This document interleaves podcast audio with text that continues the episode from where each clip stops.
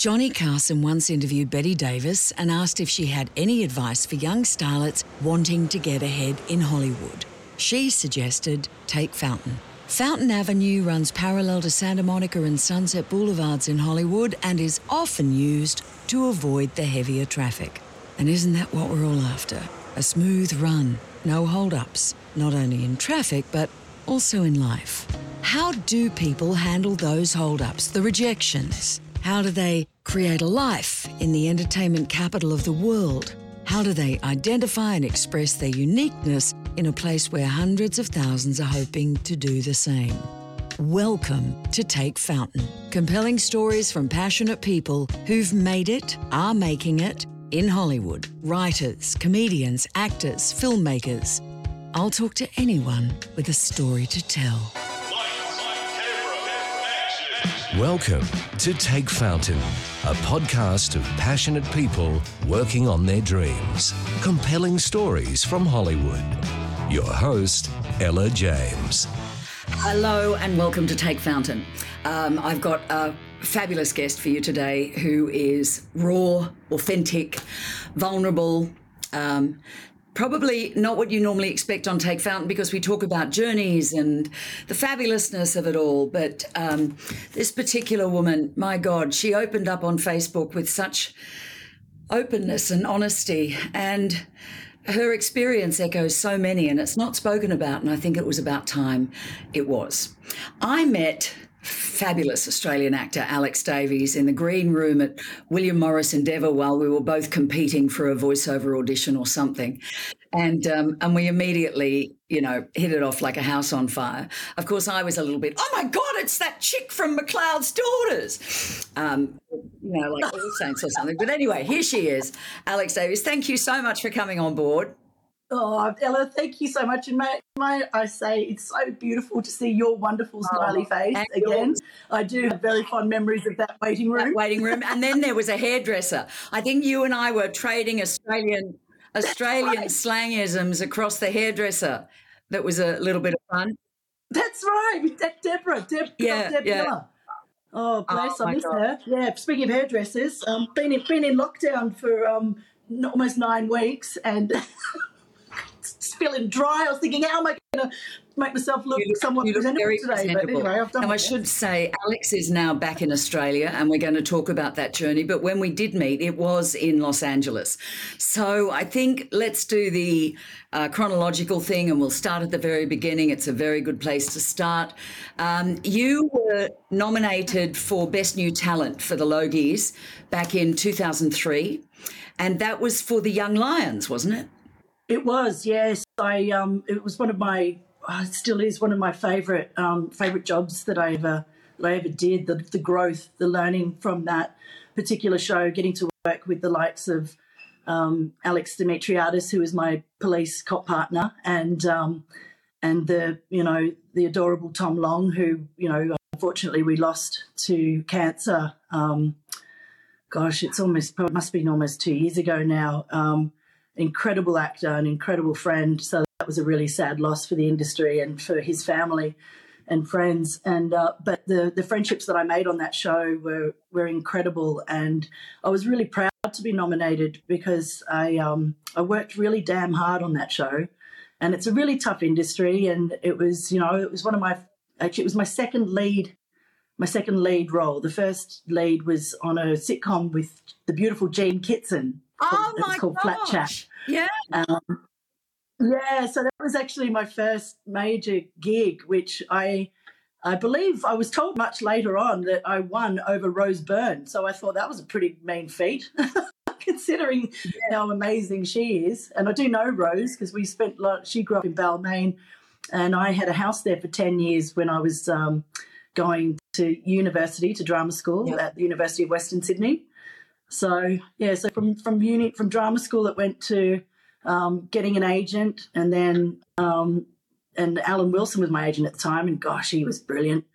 And uh, he ended up leaving the industry, which sort of put you know confused things in my career a little bit because you know you start get working with someone, and then it. Um, you know, you got to find someone new and reestablish that relationship. But yeah, but young, so Flat Chat then led to the Young Lions and then McLeod's Daughters, were seeking me for a lead role at the time, and but I couldn't do Young Lions and McLeod's, so they kept they you know they found ways to get me into McLeod's um, over the course. I think I played two different characters actually over the course of that um, yes. of that show, and um, and a whole range of other things. Secret Life of Us. I did a special guest starring episode in that, and um, and everything under the sun. I did stuff on the ABC. Did you know stuff up in Queensland? Did Beastmaster, which was an American. Um, got to play this warrior princess. I had a six a sixteen hand black stallion horse and a wolf as my sort of pets as my, you know, and I had this really cool weapon that, you know, I had to do all this sort of stunt fighting. So, and I'd never done that sort of stuff before. So they got me a stunt double and she was awesome. She made me look good. But there was oh, no, no, no, no, no. I mean, I even, I, I, you know, I do running every morning and, um, and we came up against a really steep um, part of the hill, and um, and I actually had to get on my bottom and come down because I felt like I felt like my ankles were too far away from my chin and it was just too steep. You know what I mean? And I thought, I'm going to come a cropper here. So I'm going to, yeah. I'm going to get on my, my ass. And I said to my walking friend, um, I only do that to impress the boys. And he said, I'm not impressed. I said, well, next time I'll take off my top then, you know, like, what's it? but you know. Brilliant. I know, I must say going uphill, going uphill yeah, is a lot easier than huge, kind of coming back yeah, down. absolutely huge so problem. I'm still getting the I'm still getting the sand marks out of it. Um, it's a real, um, you know, I have an audience of people who are both within the industry and outside of the industry. So this is more for the outside of the industry, but it's kind of known that to come over here, you do a bada boom, bada bang, bada bing. And that is you do television, you get cast in a feature film, and then you come over here and, and whooshka, off you go. That's the plan. That's the plan. Yeah, the plan doesn't what always come to fruition, though, does it? no. Well, was it was it kind of like that for you? Did you reach a stage in your career where you thought, okay, I really want to take it to the next level? I did. So after I completed um, four years on All Saints, so I'd basically been going back to back, working really consistently, um, you know, doing really well, and um, um career wise, but also financially, I was very smart with my money and um, bought property, which I then sold in order to make the move to the States. And um, I did a couple of trips, did a few little pilot seasons, and then quickly realized you can't be here unless, you know, even the O1 visa is starting to become obsolete. So you really, you do need to go for the green card. So I applied for that. It was like the flick of a coin. Um, if, if, if I got it, I'd go. If I didn't, yep. I'd stay. Um, but you know, taking time out to have my son. Um, I have beautiful little. Actually, it's his birthday next week. He's turning eleven. Little Indiana. And um, you're yeah, gonna have to lying about his age. Oh my God! Let's say he's six. no, he'd actually tell you he's twenty. Trust me. he's one of those kids. he's been around. I've oh been around the block on this on this planet oh, for. so know, was he born in Australia? Was he born in? He was born in Australia. Okay. Yeah, he was born in Australia, and then he was eighteen. Or what was it? It was about. He was about twenty months old when we um, flew over as you know, like immigrating, and um, so packed up everything in the house. You know, we had a full shipping container of all of our belongings and everything, and it was, well, let's just you know put it on, putting it all in black. And at the end of the day, you never know unless you go. So you you got to give it a go, and regardless of the outcome, although you know that's the sort of advice you give to yourself. But then when things don't feel like they're they're going so well, the idea of coming back with your tail between your legs is not a very interesting prospect. And I'm a very I'm a very competitive person. I'm a very driven person, and when I know what I want, I go after it wholeheartedly. And um, I did have, you know, some success early on. I I entered the United States in my early 30s, so so it was in 2012. I was 33, so you can work out how old I am now. Um, and uh, I, yeah, we, we got quickly got set up home wise and everything. Renting a place, couldn't buy at the time because you know with credit and blah blah blah. Didn't have that sort of history yet, but um, was you know auditioning. I had a great manager and um, and, and, I was getting out on some really big stuff. Got to network test on a massive show, um, which didn't quite happen. So that was a bit disappointing. but at the same time, it was going to be shooting in New Mexico, and I was going to have to sign a six-year contract. So, which I would have done, absolutely. Yeah. But you know, it's um, think just thinking about you schooling and things. I don't, you know what I mean? Like for for the little one, maybe it was a blessing in disguise. Who knows? Anyway, it's um. From there, I I ended up getting uh, I led th- I, I did three independent feature films um, as a lead, Mhm. which was pretty cool. And then things weren't coming, you know, thick and fast. So I wanted to make sure that by the time Indy started school, that was the sort of benchmark I set for myself. Because mum, I said to mum, when did you go back to work full time with my, I've got an older brother, Lewis. So between the two of us, as she said, um, was when you when you started kindergarten, I was full time. So I always had that as a bit of a benchmark. You know, you can't just sort of sit around and let the pressure be on your partner. Um, at, at this point in time, I was I was married, um, which I'm now no longer, but that's all right. That things happen, um, and uh, but I didn't want I didn't want the the weight of the financial responsibilities to fall on my on my ex husband. So I at what other things could I possibly do in order to still fulfill my dreams and still be chasing the dream, but not, you know, to start thinking realistically, what if it doesn't really pan out the way that you want it to? So I started writing my own my own stuff, and I wrote a twenty minute proof of concept called Run, which I also produced and directed and starred in, and that um, was a huge success and led me to um, being offered a job as a director on a feature film called, well, now titled Angel Baby. It had a different title at the time, but an American producer saw my work on Run and he happened to be looking for a first time female director, specifically female, for this project because it's a bit of a, um, female reservoir dogs. So it's a kick ass action film. And I um, helped do a, a, a, you know, director's pass. Bit of there was a few things that needed to be rewritten because we changed one of the main characters to from being a male to a female, and you know there's a love triangle involved. So navigating, you know, the all of that required uh, you know quite a bit of work throughout the script. So I um, I put so much love and passion into that that I I realized and and Nick, my producer who hired me, he said, um, "Why don't you go shoot some some of it?" I was like, "Oh yeah, you know, because I've just got cameras laying around everywhere, and you know, just money piling coming out of my bum. It's it's not it's not quite as simple as that, but I mean, you can you can go out there and shoot some stuff on iPhones and do things for, on the cheap. But I'm the sort of person that uh, if I'm going to do something, I want it to be as professional looking as possible, especially if it's to show to investors and and that um, that you know what you're doing. I don't want it to look amateurish, so I, I ended up spending fifteen thousand of my own money, which I took a, a loan from my parents, and then when I sold my house, paid them back, and I'm really pleased that I did because it's been an extraordinary business card for me.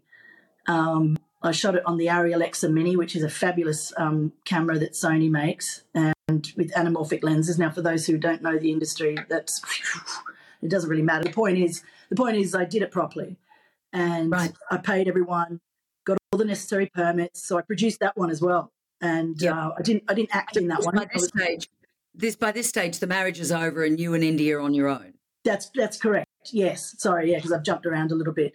But um, so uh, yeah, and we did. We had to, you know, when when the when my marriage ended, I was um, trying to sort of make ends meet. There was lot, there were you know there were lots of bills. We had a mortgage, and um, so I was I had crew. Yeah, the, my crew that I met for Angel Baby, I met because I was. Um, was renting out the house for film location shoots, which is, you know, a great way to make some extra cash when you're in LA because there's always things going on.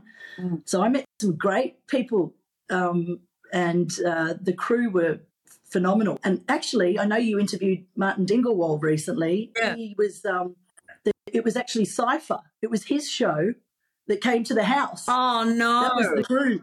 oh, I can Yeah, imagine. Marty and I feeling.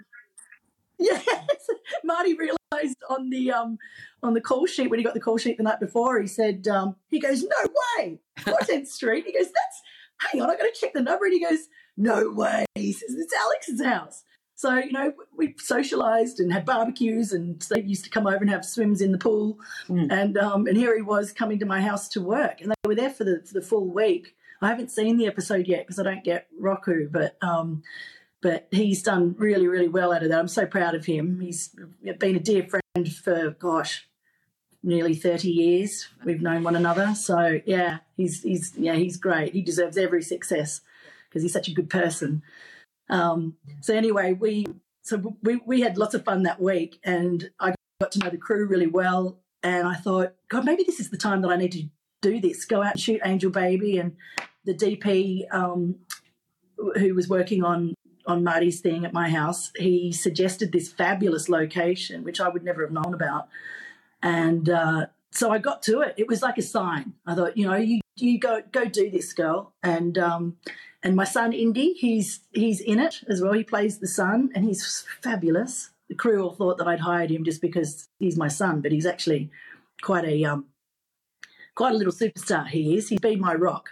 Um, you know, through all the ups and downs of, of things, he's um, well, think, he's the one that keeps the smile on my face. I think it must have been so hard, and this is why I wanted to talk to you because I, I mean, I know that there are, there's obviously some gems in there, and you're not, your career is not over, but you know, you did indicate, well, you did say to me, it's stalled, and it's kind of like, what next, and. And yeah. that started to happen in LA before COVID. Um, so I wanted to talk to you about that because, you know, it's it's very difficult because you're constantly trying to show you the best side of yourself. And I get that, not you, but us. You know? Yeah. yes. No, I, I know you in general. I don't think acting is the only um, career where this happens.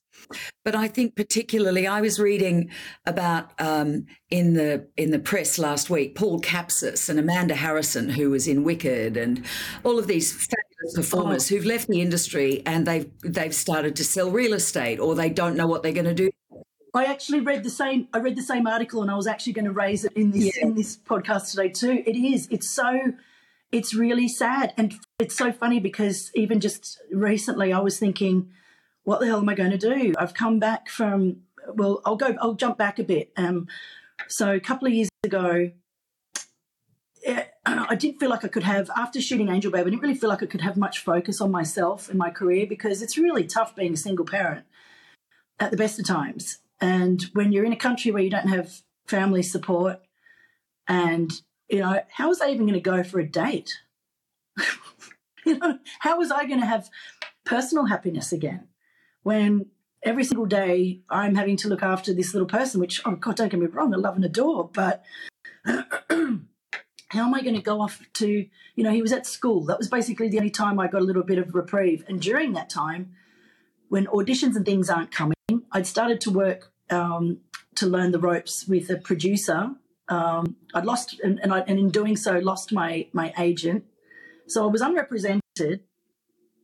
Staying over there, ended up working with someone who didn't do the right thing by me. So I lost. So I basically lost my house, um, my income, my career, and um, and then a, a, couple of horrific things also happened to me. Um, I was attacked by a gang. I was um, I stepped into on Hollywood Boulevard. it was the night after Thanksgiving, and I I came out of a bar and was about to catch an Uber home. And I this is one of the rare nights that my son was having visitation with his father, so I actually got to go out for an evening. and this is what happened. So it was, gosh, I don't want to, why bother even venturing out when what happened? I look across the, I look, I look across the, out of the bar. What happened? I look across the street and I see um, this young guy stomping repeatedly on the head of a poor homeless man who was laying in one of these little sort of alcoves on the on the street on Hollywood Boulevard, so on a main boulevard, and um, you know he had a sleeping bag on him. It was like he was trying to sleep, obviously, with his mere possessions around him and uh, and this young guy must have been about eighteen to twenty, tall, slim, um, just absolutely giving him a beating, like he's like stomping on his head, and I just couldn't stand by and watch that. It was it was so traumatic, it was so horrific. It was like witnessing a murder. Um, well, and it pretty much was. So I, I couldn't just turn a blind eye. That's just not in my nature. So I, I handed my handbag to my friend who I was with. I looked up and down the street to see, you know, is, is he on his own? And he appeared to be because there was no one else that looked like they were participating. So when the traffic was clear, I, I quickly dashed across and I, I pushed him. I pushed him off him. And I said, What the fuck do you think you're doing? Sorry for my language. No, that's okay. Um, and um, and I said, "You go, look at this poor guy." I said, "You're going to kill him." And all of a sudden, um, this gang that have been waiting in the shadows um, a block or so up the street come hurtling towards us, and um, and this woman gets right up in my face. And these guys, the the, the the shortest one in the group would have been six foot two. So, and there were eight of them, and I um, and I went, oh shit. And so I've got to do some quick thinking, quick talking here to get myself out of this. And I tried to use a little bit of comedy and said, oh, geez, well, hello, there's quite a few of you. Oh, nice to meet you. Uh, I'm Alex. trying to find a way to lighten the situation because I was in major fight or flight mode, but I was surrounded, so I couldn't flee. So the adrenaline's pumping, and I'm just trying to work out how the hell I'm going to get out of this situation. What, what's your friend doing? And um, he he um, he had come across the road and he was calling the cops. Right. So he was sort of hanging back. Yep. And um, and then I said, and, and all of this happened very quickly. Do you know what I mean? So um, anyway, I um, I uh, I then tried to appeal to their better nature, but you know, you're dealing with a gang and they uh, they appeared to be, you know, high on something. And um, yeah, she was the lead, and the leader appeared to be this woman. She was it was a woman, which was really surprising. The rest were men, but she got up. She got right up in my face. You know, what the fuck you doing, bitch? How dare you fucking talk to my brother like that? I'll fuck you up. You know, and when you got someone like that, it's like sort of get like getting right up in your face. I was terrified, absolutely terrified. And I just said, guys, you don't need to do this. Like, look at this poor man. Look at him. As if he's not having a shit one as it is, living on the streets. Please, you don't want to do this. And when I'm halfway through that sentence, she grabs my hair and just hurls me to the ground like a sack of potatoes, and then they all laid into me. So I had a broken nose, broken rib. Everything hurt. I mean, I could. I, I ended up in hospital, and it was whilst I was at hospital that the police said to me, um, "You've interrupted a, a gang initiation." And I said, "What do you mean?" And he said, "Their gangs are killing homeless people in order to be allowed into the gang." So that's their initiation is to go and kill a homeless person. Isn't that disgusting? At that point, you think I've had it with this place. I'm I'm going. I'm going. I've had it. I I felt like I'd had it with life. I felt like this. Why am I? It was almost like I felt I deserved to be kicked because the kicks kept coming in all different ways. So you're so brave. But I, am such a fighter, though. I'm such a fighter. I had to get back up. I had to get back up. Have you got some tissues? That's all right. I've got some paper towels. Bit scratchy, but good. Here we go. I'll grab one of these. You don't have to. Your makeup isn't running. So thinking, I'm sorry to make go there, but we did talk about, you know, I just think because there are so many people at the moment, they don't know if they're ever going to work again. They're not qualified to do anything else. Yeah. And this is people in all. I know, this life. is the thing. It's like, I don't know what I would, you know, you get told, you know, maybe you should go get a real job. It's like, well, I didn't even know what that would be. I didn't even know what that would be anymore. You know, it's, I, you know, I've once actor, always an actor. And it's a bit hard. Like there's, the, there's a sense of pride and ego about it too. You know, you've done all these amazing things. You've, you know, I won Best Actress in a short film that I co-produced with, um, with, uh, you know, my dear friend Georgie and um, and her husband Robbie, who directed and DP'd that. Um, and it was a film that I'm that's very dear to my heart called Past Imperfect, which was um, a 20 minute short that um, that was that, that deals with mental health issues. And her, you know, she has a personal experience with that, and so do I. Um, I was diagnosed with panic disorder when I was in my 20s. I did a lot of work when I was um, on All Saints to raise awareness with Paula Duncan and Jessica Rowe. We, we did a lot of work together. And I remember coming to set one day to, uh, at All Saints, and they um, It was like the mailman had come, and I got called up to the office, to the production office, and I thought, oh, what am I, am I in trouble?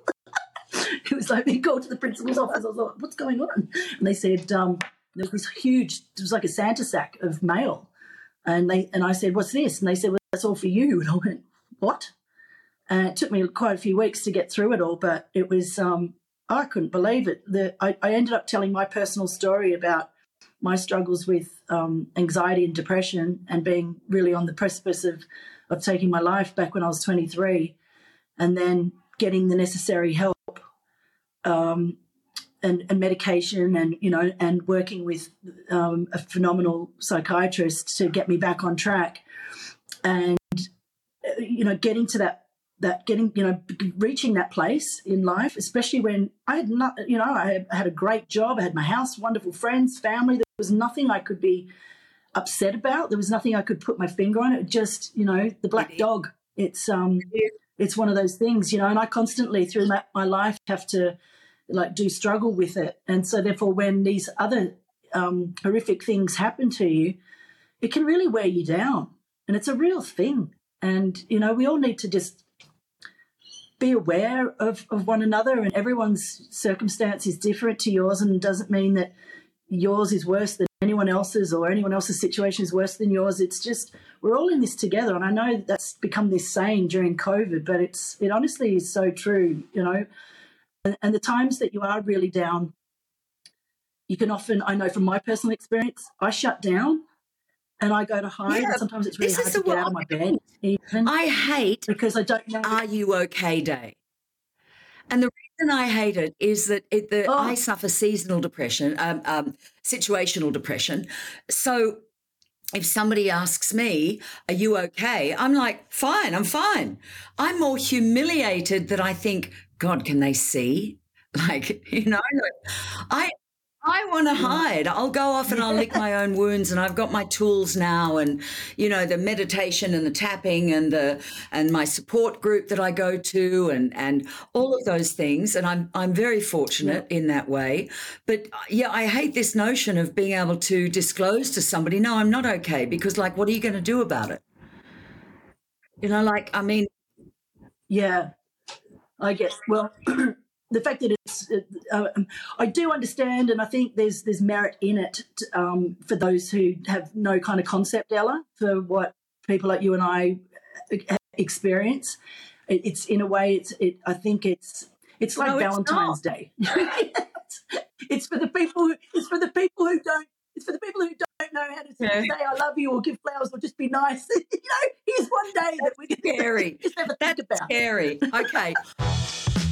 You're listening to Take Fountain with Ella James.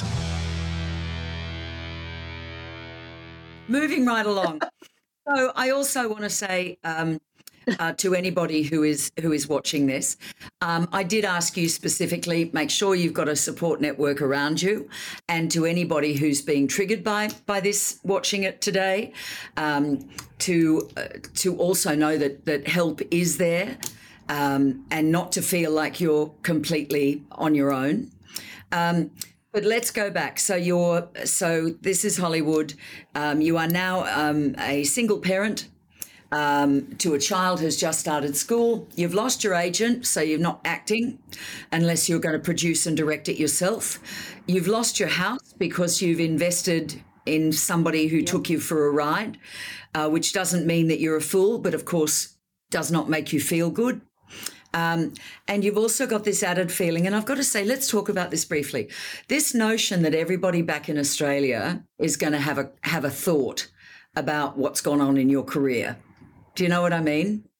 I wonder. I don't. I don't think I've ever heard yeah. of a conversation yeah. like that, but I know that it exists. That we think, oh, what's everybody going to say? Like, why do we care what everybody's going to say? And is anybody ever going to say anything? You know, um, uh, I just I want to because ultimately you've gone back to Australia, and has anybody said to your face, yes, like anything nasty about not making it in America, or was yeah, yeah.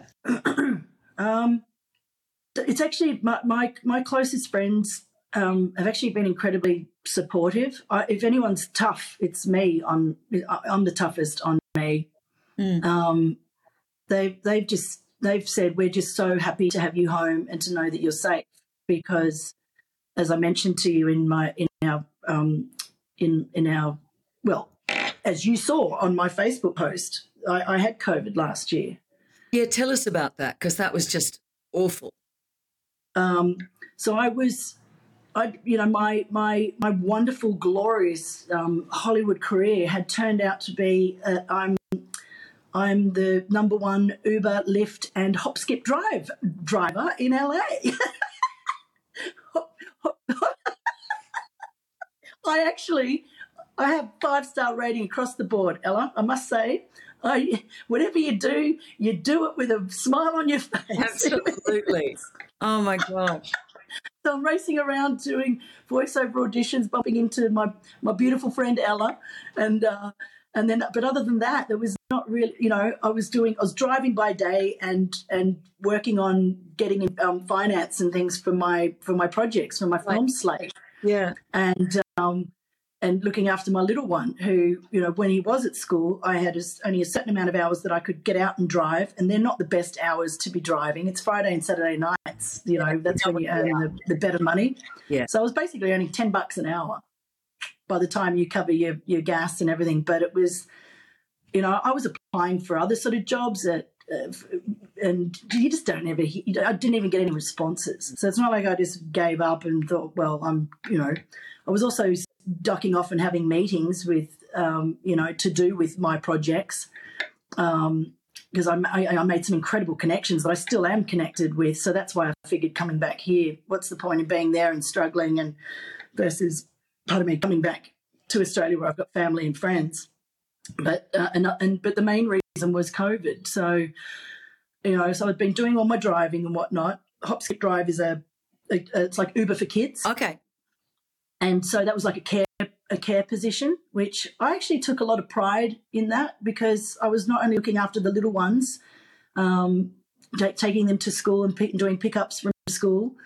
Um, I was also looking after elderly as well with with that particular app, and it gave me a real sense of accomplishment to um, to pick these people up to to have a chat and you know ask about them and you know, mm. just give, just giving energy begets energy. You know what I mean? So when I love dealing COVID, with the or was ones, this before COVID?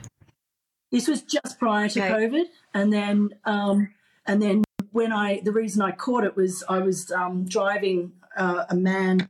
Um, so it was early on in the piece with COVID. I drove down to. Um, I ended up getting a ride that took me down to Long Beach, which is where um, the first um, sort of hotspot in LA was and uh, I mean, and I, I I lived in Studio City, so right near near you.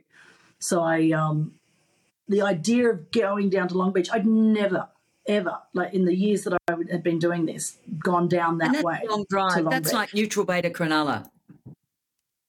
Yeah, exactly. So I picked up a guy in Van Nuys. It was my first trip of the day after I dropped Indy at school and drove down and, you don't know where you're going too. So you pick someone up, and then once they're in the car, it shows you where you're going. And and I just went, oh shit, mm. Long Beach. And anyway, I thought, well, it'll be fine. It'll be fine, you know, because it wasn't huge. You know, COVID wasn't this. It was still being considered just this flu, and it was early on, and it was just this thing that was going to go away. Um, and then the next late passenger that I picked up was an elderly woman who um, was coughing and spluttering, and gosh, poor thing. But the, and it was it was halfway through the ride. I went, oh. Anyway, I got her to the hospital and I helped her out of the car and did a handover you, to the nurse. to the hospital, or that was where she was going.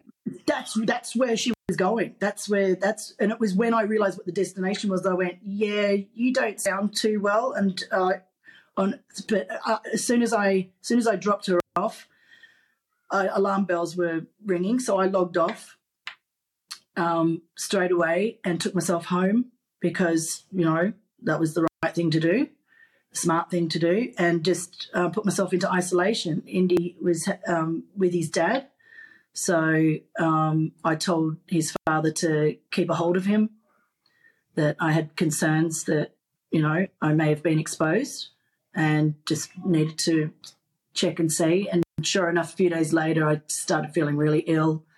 And, um, and because of my hop, skip, drive um, job with the kids and everything, they actually offered us a free telehealth appointment so that we didn't have to get in the car and just to, you know, they, that was actually really responsible of them. Um, and um, so I took up that appointment when it got to the point where I couldn't even talk without coughing. And it was like a Mack truck was just parked on my chest. It was horrific, you know, the fevers, everything. I lost the sense of smell, taste. So I basically had all the symptoms. I couldn't, at this stage, I couldn't go and get a test. What, and That's how, I remember there was all those problems early on. Yeah, I remember that. Yeah. But I had every single symptom under the sun. And uh, so the, the doctor that I spoke to, he said, I'm 99.9% sure that you have it and you're doing all the right things by self isolating. So he prescribed me some um, a Ventolin inhaler and some pneumonia medication and um, a whole bunch of other stuff that I took. Um, and without that, oh gosh, I don't know. You know, You didn't was- wind up in and it's really scary. What's that? Sorry, You didn't wind up in hospital? I didn't. Um, I felt like I was dying. I felt very close to, you know, and the fatigue is just horrendous. Um, I still feel like I have issues with my um, with my lungs today. I still have this little wheeze. Would have long Um, yeah, so you know, and then you then you put on weight because you you- you're at home, and you know, then it wasn't just COVID. It was you know the Black Lives Matter marches, and you know there was rioting. It was it, it just Trump. you know, just it, it- everything just felt toxic across the board, and I and I and Mum said, "Come home, Mm. come home."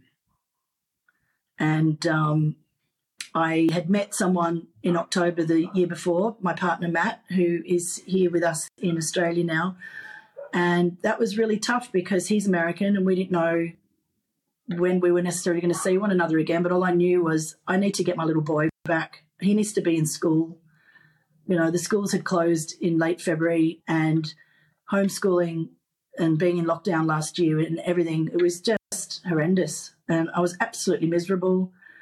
I felt like my everything had fallen apart. And but by leaving, I'd invested so much money and time, you know, with for my green card. It was a it was a huge decision because I've essentially lost that. I mean, it doesn't expire till June next year, but this how how am I going to go back? I've got the little lad. You know, everything for me is about. Um, I have to. I have to prioritize him.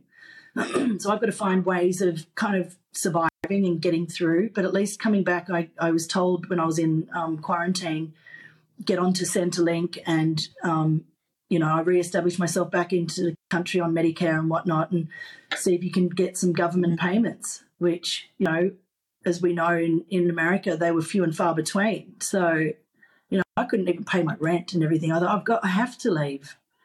So I've come back and, you know, I've, I've tried to approach a few agents here who say they love and adore me and fan of my work, but I've been away for so long now.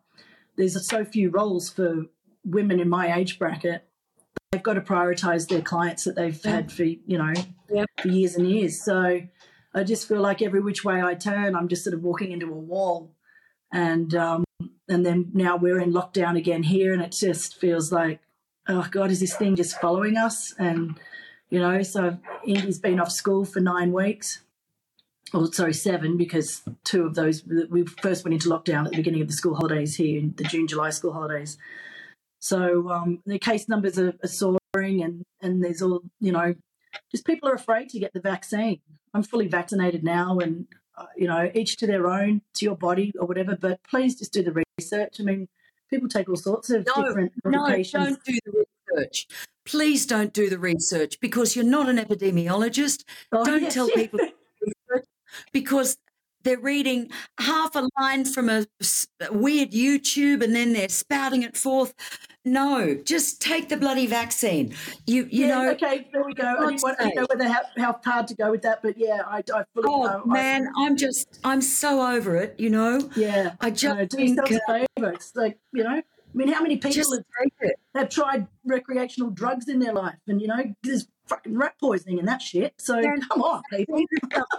People eat Cheetos, you know. So don't Yeah. tell me you don't want to put stuff in your body. And and No.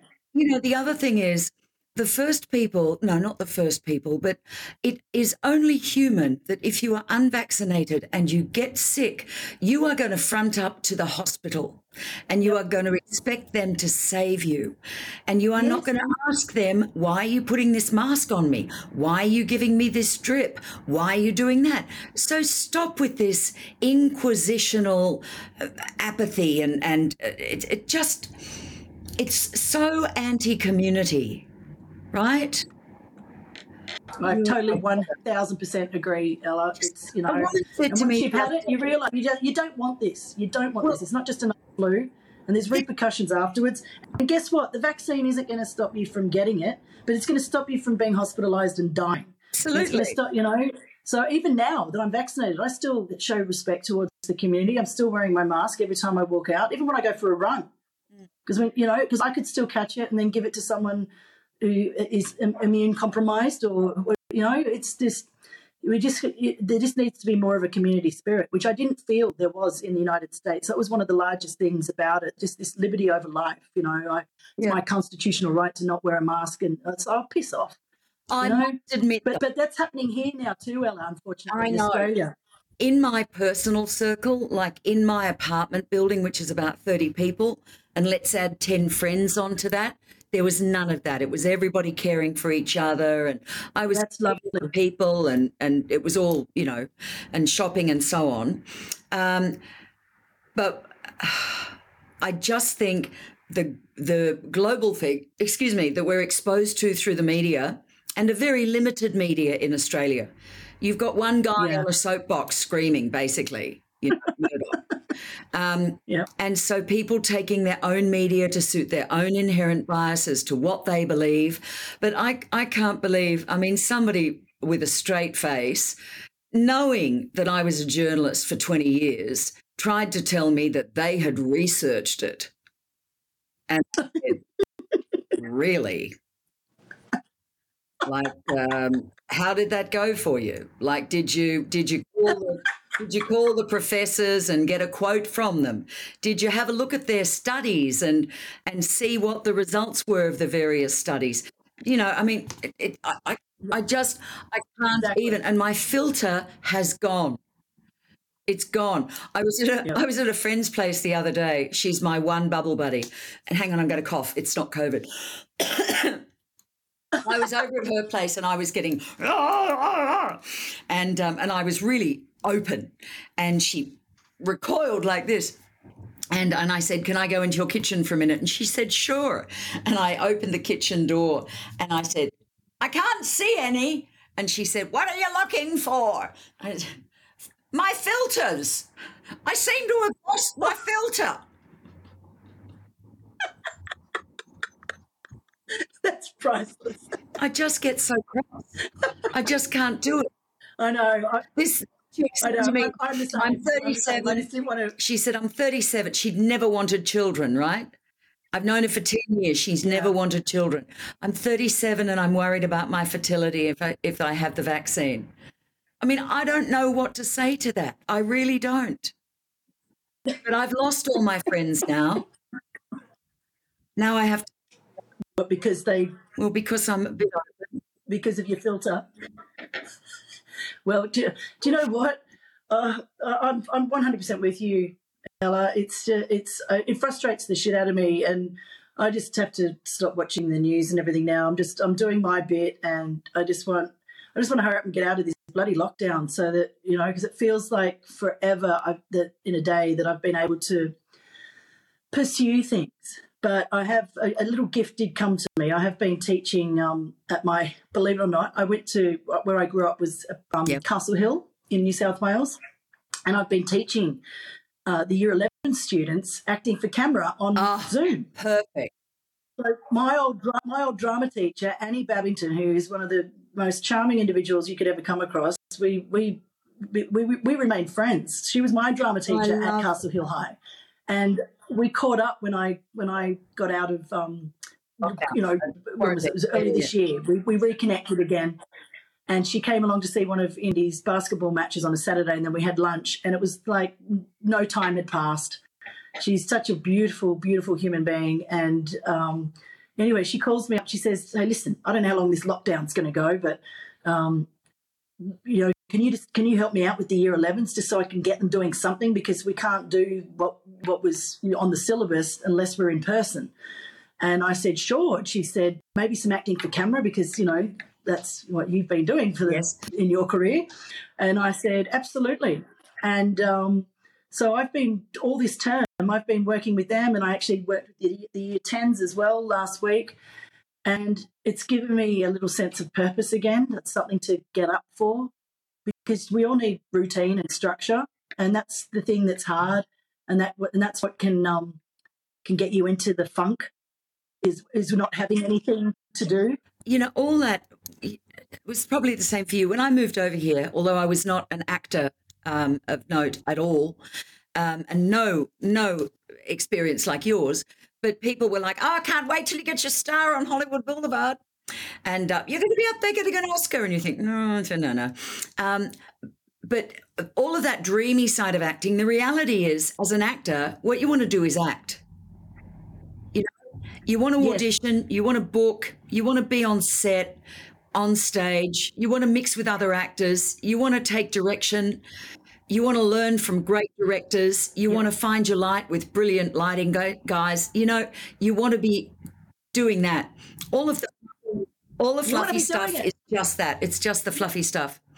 And and I rather expect I rather expect that um, although you've come back to Australia with five suitcases as opposed to a shipping container, and without without the credits that you really wanted, um, that there's a fabulous future ahead for you. And I, I do regret the fact that there are limited jobs. I mean, somebody said to me the other day, I'm thinking of coming back to LA, although my agent says there's a lot of stuff being shot in Australia. And I said, well, why don't you ask your agent what breakdowns she submitted you for and what you might have look in? Because those, Yeah. those, they're fabulous shows, right? Don't get me wrong, but they're casting 12 people. And 10 of them are Oh, American. exactly, I know. It's that's one of the reasons why I wanted to. Oh, you talking about over there, or are you talking about in yeah. Australia? I'm talking about in on, in Australia. I'm kind of with you. In Australia, yes, and that's one of the reasons why I left too. Because after having Indy, uh, you know, and taking, you know, because you, unless you've got this is a pregnant role, or you're already in a series, and then they work out how to shoot around you or make it part of the storyline, then you, you know, and and I had a, I, I just did some teaching basically through um, Screenwise with Denise Roberts, um, and that was about all I was doing. Had Indy, and then you know I had lots of sort of issues with him. He wouldn't take a bottle from anyone, so I was just the walking boob. So it was just very, you know, it was it was. I took myself out of the loop basically to, in order to have a child, and men don't have to go through that. And there's more roles for men and less roles for women, and yet more women in the industry competing for those mm. few roles. So you uh, know, it got to a point where I just went, "Oh my god! If I see Asher Keddie, sorry, she's fabulous and whatever, but I, I'm starting to forget. I'm starting to get confused about what television show I'm watching right now because she's in all of them. Is she really? Well, I mean, but it's long, You know, been, it's long been known that the same people get cast over and over again, and they're fabulous actors. We know that, but it's just how it seems, you know. But anyway, my darling, we could talk all day and all night Oh, we could till the cows, till the cows come home. I would like to have you back on the show um, when things are happening for you because I know they will. And um, but I wanted to really thank you for your openness um, today because um, I, I mentioned to somebody that I was having somebody on the show um, who was going to talk about uh, with authentically uh, what it's like when it all stalls or feels like it's stopped. And they said, "Oh, you should interview me," um, you know, because whoa, whoa, whoa, whoa, and I went, "Mm, "No," you know, because it's not a. You know what I'm saying? That was very articulate, Ella. It's not about. It's not about poor me, right? Your story is No. not a poor me story. You're matter of fact telling me, lost my house, husband's gone, got bashed up on Hollywood Boulevard, got COVID while I was Uber driving, um, came back to Australia. They said, We love you, we love you, we love you, but we don't want you.